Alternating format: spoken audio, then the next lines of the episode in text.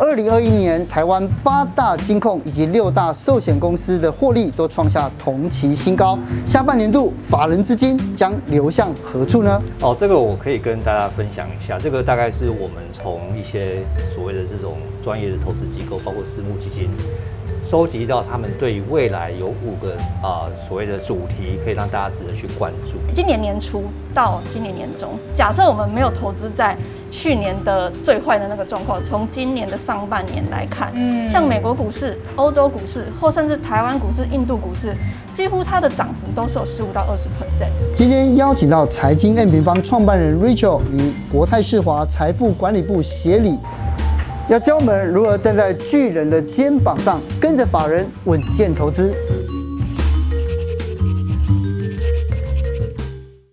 最近啊，在投资市场里面呢，我们就发现哦，就是哎，这个因为现在呃，在台股里面筹码非常的凌乱，嗯，所以大家发从有冷静一下下的，而你看到整个这个交易量要萎缩，嗯，可是如果你把它放大来看的话，你会发现一件非常有趣的事情，就是从去年的年中。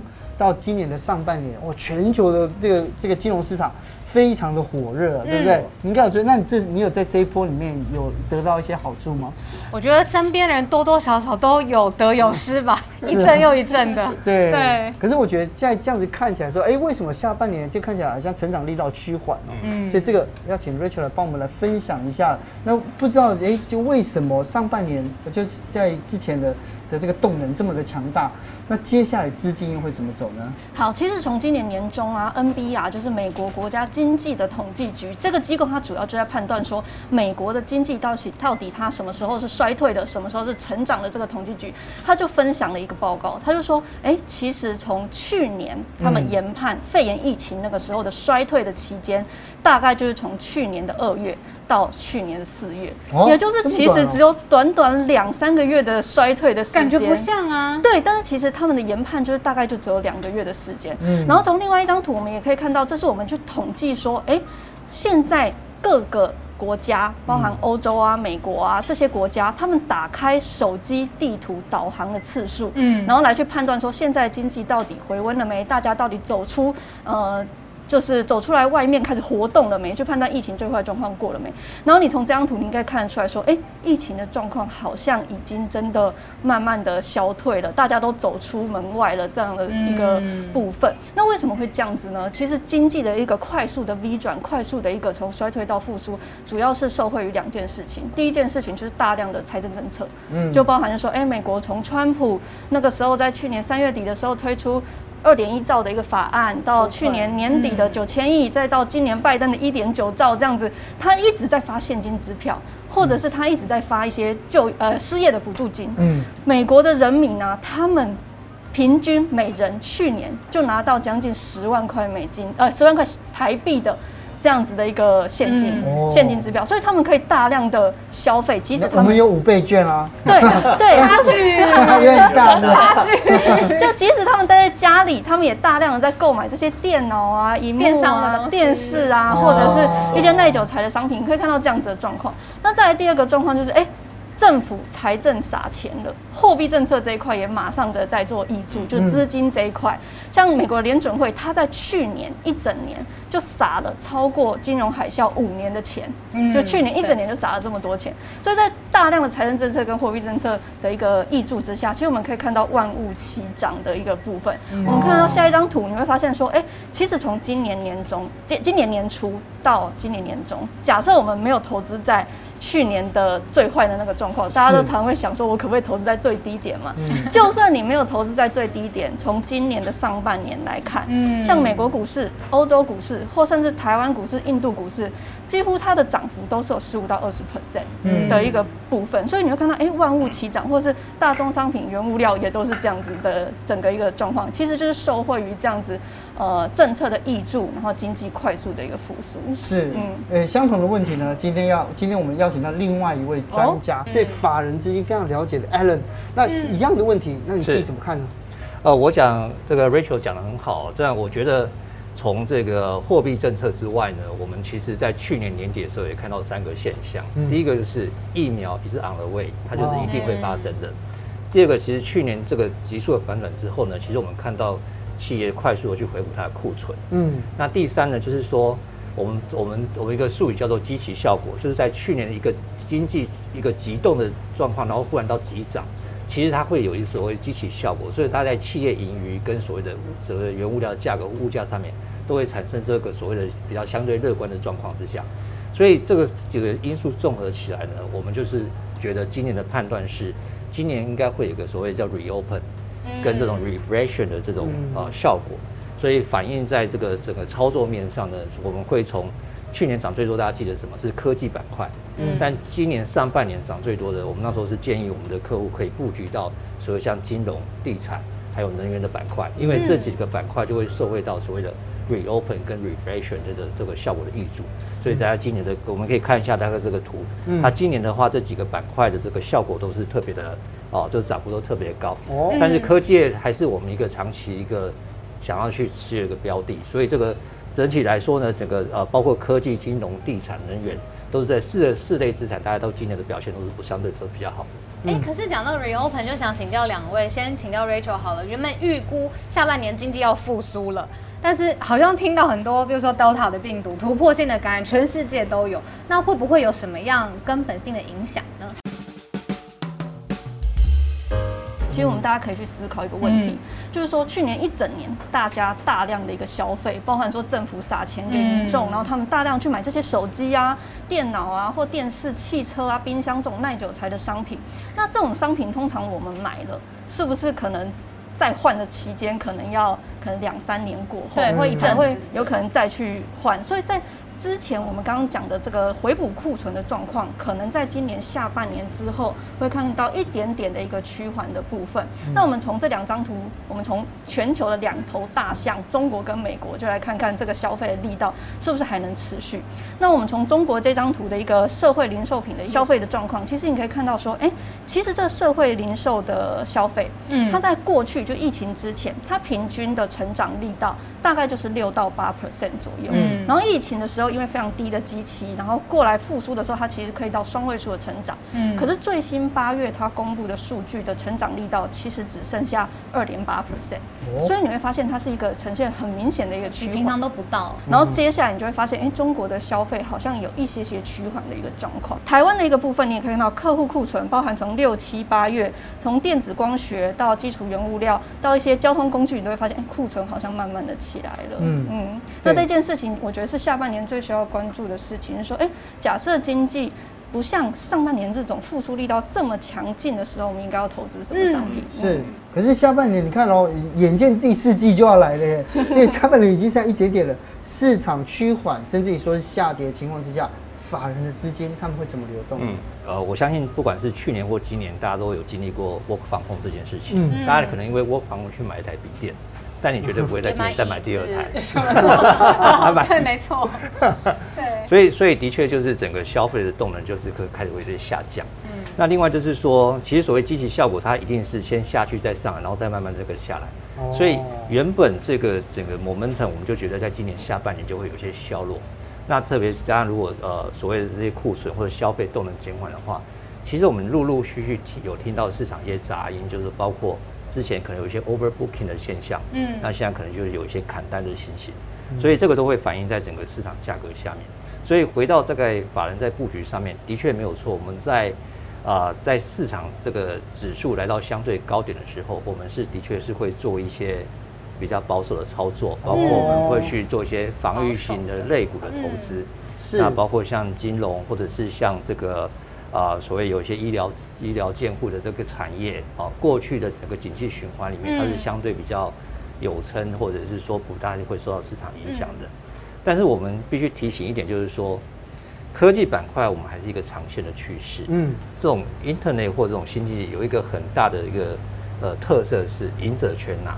就是叫马太，我们叫做马太效应。对，凡有的就给他更多，让他有余。对，凡不足的就剥夺他 所有，让他没错，没错。所以好残酷哦。对，所以你看到这几个所谓的科技巨头，嗯，都非常受惠于这种所谓的马太效应，然后他们的成长都很快。其实从我这张图可以看见，大家呃，我们就以阿梦来说好了，它的市值呢，在去年大概啊。成长了也快去将近五成，但是它的整个呃所谓营收的部分，对它今年大概上半年的话，营收大概两千多亿，也较去年大概成长三十五 percent。嗯，这个以前放在过去的话，我们会觉得它是一个中小企业或者是快速成长企业才有这种现象。但是你会发现，他们这么成熟，他们是非常成熟，而且是市值一点七兆美元的这种企业。所以你看到，除了 Amazon，包括 Apple，像 Google，或者是 Mac Microsoft，都是这种大市值的这种公司，但它的营收成长还是可以这么快速。对，所以这个是为什么或者科技业就造成一个大者很大的现象，嗯，就是在这边。所以当如果市场有一定的修正，或者或者是说它回到一个比较相对合理的水准的时候。我觉得科技板块还是投资人最喜欢的一个一个标的，嗯、所以这值得是大家去留意。哦，那个呃，法人是你的专长嘛？那往下看，嗯，接下来法人会怎么预测市场？有没有一个利基点是我们现在可以判断得出来的？嗯、可不可以举个例子让我们理解？举个例子给大家参考，呃。我们在法人这边的时候，我们有几个优势，我想这个是呃个人投资人比较没办法的。第一个就是我们有钱很多，钱多的确是一个优势。那另外一个优势，其实我们有很多的所谓市场的资讯。哦。那包括包括因为最我们是这个 buy side 的话，你有很多的国外的投行或者一些经纪人可以可以跟我们分享一些他对市场的看法。嗯。那此外呢，其实。呃，法人也不是什么都会，他有时候也会需要所谓外部的经理人的帮忙，嗯，所以我们会会知道说哪些经理人他其实是一个呃市场上最好的，在特定领域最好的这个经理人，嗯，我们可以去 leverage 他一些资源，然后给他请他给我们一些建议或想法，嗯，那我我这边想要呃跟大家分享，比方说这边有一张这这是 Financial Times 的一个报道，但对法人这个市场，我们对这个 Baillie Gifford 就是觉得他们去年是一个大赚，他们在。呃，阿玛龙刚上市不久，他们就开始投资阿玛龙。嗯，对，他们在阿玛龙这边，从他投资到现在，阿玛龙股价大概涨了六十五倍。嗯，那另外就是在这个 Tesla，他们也是在 Tesla 在大概三十块的时候，他们就进场，在 Tesla 他们也赚了快二十倍左右。嗯，所以这种丰功伟业就会说，法人他有一定的长期的眼光跟投资的哲学的时候。他其实用在这个整个投资上，就长期来说就会得到一个很好的这个报酬跟效果。嗯，是。可是你看哦，资金部位大，然后投入时间长，当然获得了它的获利自然就高嘛，嗯、对不对？可是小股民他如果没有这么大的资源，他要怎么样去搭这个顺风车呢？Rachel 你怎么看？我自己在看这样子的市场啊，我会非常推荐 ETF 这种商品。ETF、嗯、ETF 这个商品，因为我觉得它有一些优势存在，包含说第一点，它的管理费非常非常低。那再来说，它的流动性也是还不错的。嗯。所以你其实是可以每天都在做交易，就像股票一样。那再来第三点，ETF 的优势是你可以透过投资一档指数的 ETF，就可以投资一篮子的股票。嗯。比如说我们有去统计啊，假设你想要投资 S M P 五百。旗下的五百档的股票的话，你会发现，哎、欸，你可能需要一千万美金，你才有可能全部都持有这些股票。每个都投一张这样子。对对对对对。但是假设你去投资 SPY，譬如说美国的最主要的 ETF，那你可能只要一万块的台币，你就可以投资一股。的一个状况，你就可以投资这样一篮子股了。嗯、就是说，我们在台湾其实就有机会去投资到全世界的这种各式各样的商品，透过这种指数型的 ETF 的方式，其实我觉得是对散户或者是小资族来说是蛮不错的一种选择。嗯，阿伦哥，那关于这个议题您怎么看呢？这个问题，我想呃跟呃小资族分享三点，哦，就是工具、方法跟一些呃诀窍的部分。嗯。所谓工具的话，我非常同意，就是 Rachel 刚刚提到，ETF 的确是对小资族最容易去参与这个市场的一个工具，因为它成本很低。但是，呃，它还是有一些小小的缺点，包括是它没办法做选股，你就是买一个特定的指数或者是特定的买一个福袋，买一个，然后看它怎么样，里面是什么就是什么了。对啊，所以从我们的观点，我们会觉得就是说，你适量配置在一些所谓呃主动管理的基金，然后就是我们一般所谓共同基金。因为现在共同基金它也非常的创新，它有一些嗯题材式、主题式的投资。是，那当然就是各位可以看啊，这就是科技股或者是啊什么相关的金融类股的话，都可以做透过主题式的基金来做投资。毕竟它是有去帮你做一个管理。嗯，对，这是工具的部分。第二个就是方法，方法就是说。我觉得小资族最大的呃劣势吧，就是他的资金是有限的，对，所以他没办法一笔很大资金，所以去去赌一个啊、呃、一个 timing 或者是一个，所以他可能可以去透过一些定期定额或者是定期不定额的方式去介入这个市场。嗯、那因为现在的啊、呃、整个银行的平台都是非常的数位化，包括你是要在金额，我们也是把门槛降到五百块就可以做这个定期定额。对。然后在天期都可以自己做任做选择。那我觉得这个就是让小资族他可以很灵活的去参与这个市场。最后我还是要提醒，就是说，呃，第一个就是小资族在参与市场的时候，有两个东西要要注意。第一个就是市场的资讯很重要，特别是正确的资讯。哦。所以他要多看下半经济学，多利用 Rachel 的这个平台，或者是用我们银行的这种啊、呃、跟李专去聊一聊。这是正确的资讯，对小资族判断这个市场的啊、呃，包括机会跟风险，这是非常重要。第二个就是，我们是建议小资主他要有这个所谓的非常有纪律、非常执行的去做他的投资。嗯，因为。我相信，大家各位已经听过这个投资，包括什么雪球的效应，包括这种复利的效果。对，它最大的优势就是时间。时间，所以你一定要长期不断的去投入，你才可以得到最后的成果。嗯，我以上三点就是跟呃小资主做个分享。嗯，是受用。对，我觉得这个是非常重要，因为大家都想要有钱，但不想要慢慢有钱。但是必须的。对，但是复利就是慢慢有钱这件事情嘛。对。那因为无论是 N 平方也好，或者是在这个金融机构也好，他们去看中的都是价值投资嘛，对不对？那 Rachel 你自己看呢？就下一波的商机到底在哪里呢？这是我们透过美国的十一大产业，包含科技、金融、医疗、呃公用事业或者房地产等等十一大产业的股价指数，去除以 S M P 五百，就是我们去来比说谁涨得最凶，谁涨得最快。你会发现，哎。科技产业就是黑色这一条线，黑色这个对，对，它其实是从它其实是从大概就二零一四一五年就开始上涨，并不是受惠这一波疫情，嗯，所以它其实它的这个循环趋势，它在疫情之前总结出四个最主要的趋势，包含像电商，嗯，我们可以看到 Amazon 它其实这一波的电商的成长力道都是呈呈现一个二十到三十 percent 的一个成长，嗯，那再来就是数位广告，我们发现哎，其实最强的数位广告的厂商其实就是 Facebook 跟 Google，对，大家都。都知道那个 Facebook 的这个脸书王国已经有二十八亿人口了，那其实已经几乎饱和了，对不对？它的成长力道大概就五到十 percent 这样子增加，因为全球大概就七十亿人，你二十八亿要到七十亿，其实也呃也到顶了啦。成成长力道不会再这么快，可是你们知道吗？它的 ARPU 就是每个人可以贡献的这个广告营收，嗯，好，对 Facebook 来说，在今年第二季是成长四十 percent。这么多，对，所以你每天在上脸书，或者是你每天在划手机，你会发现，哎，其实对，它是它是会成长，是大幅的一个成长，它贡献它的营收常常是非常显著的。那再来第三个，包含像云端的应用啊，像我们现在的一些 SaaS 服务啊，或者是一些 IaaS 服务，像 AWS 或者是呃呃微软的 Azure，这些都其实都是云端的服务，像。那个各大的产业其实都朝向企业对，去朝向这样子的一个。方向。那第四个就是订阅经济，包含刚刚提到的一些 Amazon 这种厂商，它其实也算。对，它除了迪士尼 Plus 要来台湾了，对，对对对，就是像这样子。你就是说，说，其实订阅经济它会创造，就是对企业来说是非常稳定的现金流。嗯，所以你会发现，所有的企业好像都慢慢的朝向这种订阅的方式。可是，一样的这样子的这样子的这个，就是呃，Rachel 看到的这个未来的利基是这样子。那 Allen 你有没有不同的看法？哦，这个我可以跟大家分享一下。这个大概是我们从一些所谓的这种专业的投资机构，包括私募基金。收集到他们对于未来有五个啊、呃、所谓的主题，可以让大家值得去关注。哦，第一个就是说，呃，接下来要找的投资标的，一定是一个价格的呃制定者。换句话，他是有呃定价权。他说什么？他说什么就什么，就是特别在这种涨价的时候，对该涨就要涨。今天打电话就立刻涨。对，然后被叮当 所以大家也。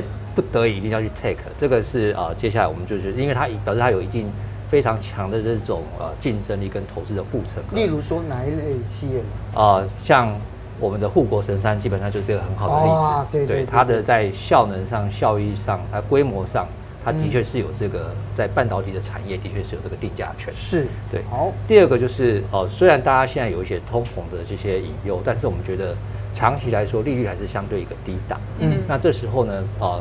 包括法人或个人，还是会有一些循息的需呃，这个说需求，嗯，就大家还是需要一些现金的收益，嗯，所以刚刚刚刚这个像谈到的我们的瑞士啊，或者是一些这个瓦斯公司啊，哎，呃，公共建设、公用事业有稳定现金流量的标的，一定是在这种。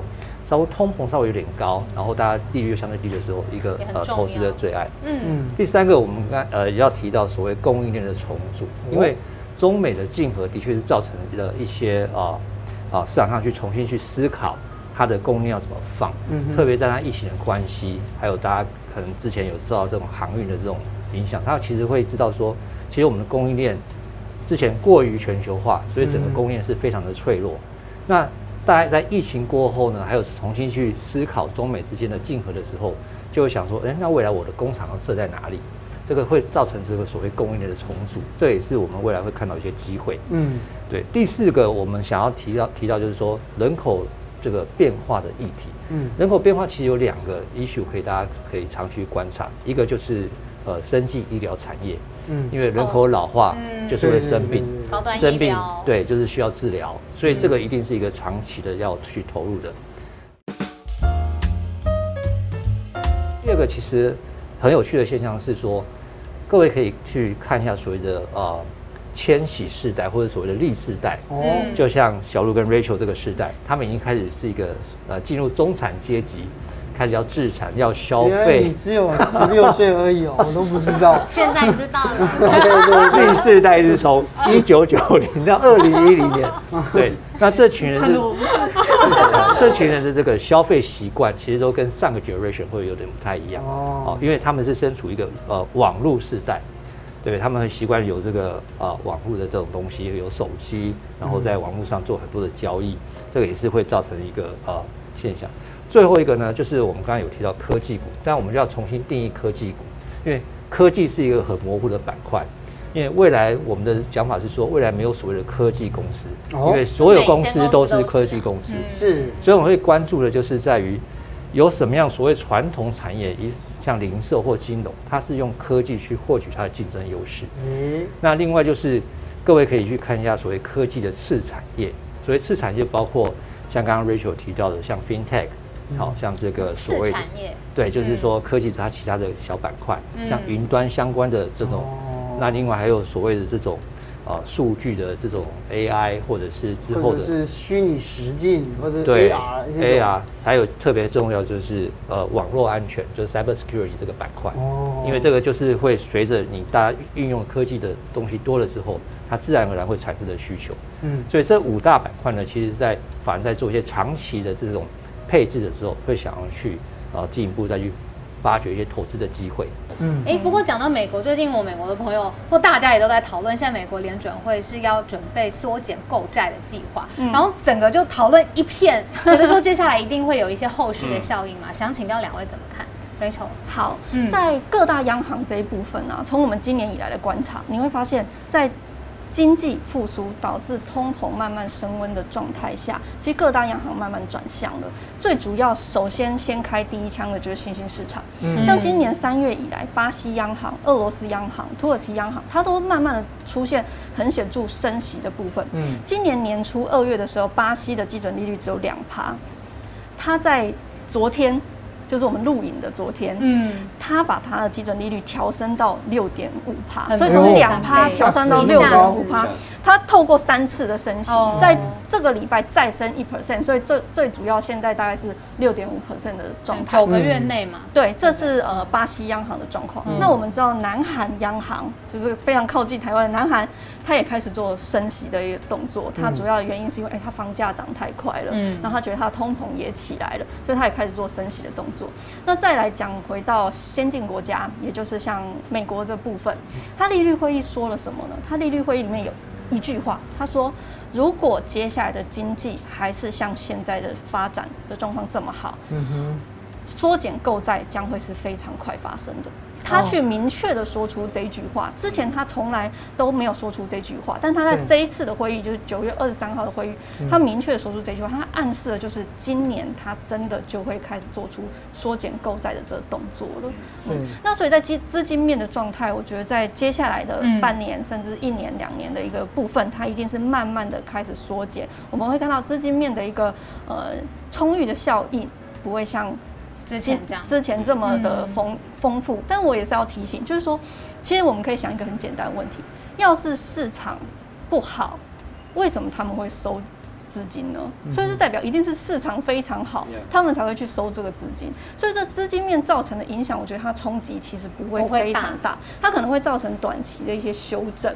但是当年主会看到，哎，这修正角色过大。那我可能就是哎，我再延缓一下，嗯，缩减购债嘛，对，所以我觉得资金面这块大家不用太担心，那反而是基本面，像刚刚提到的一些呃 overbooking 的状况，或者是库存的一个状况，制造业的一个循环可能会往下，那可能会造成一定程度对新兴市场或者是大宗原物料的一个冲击。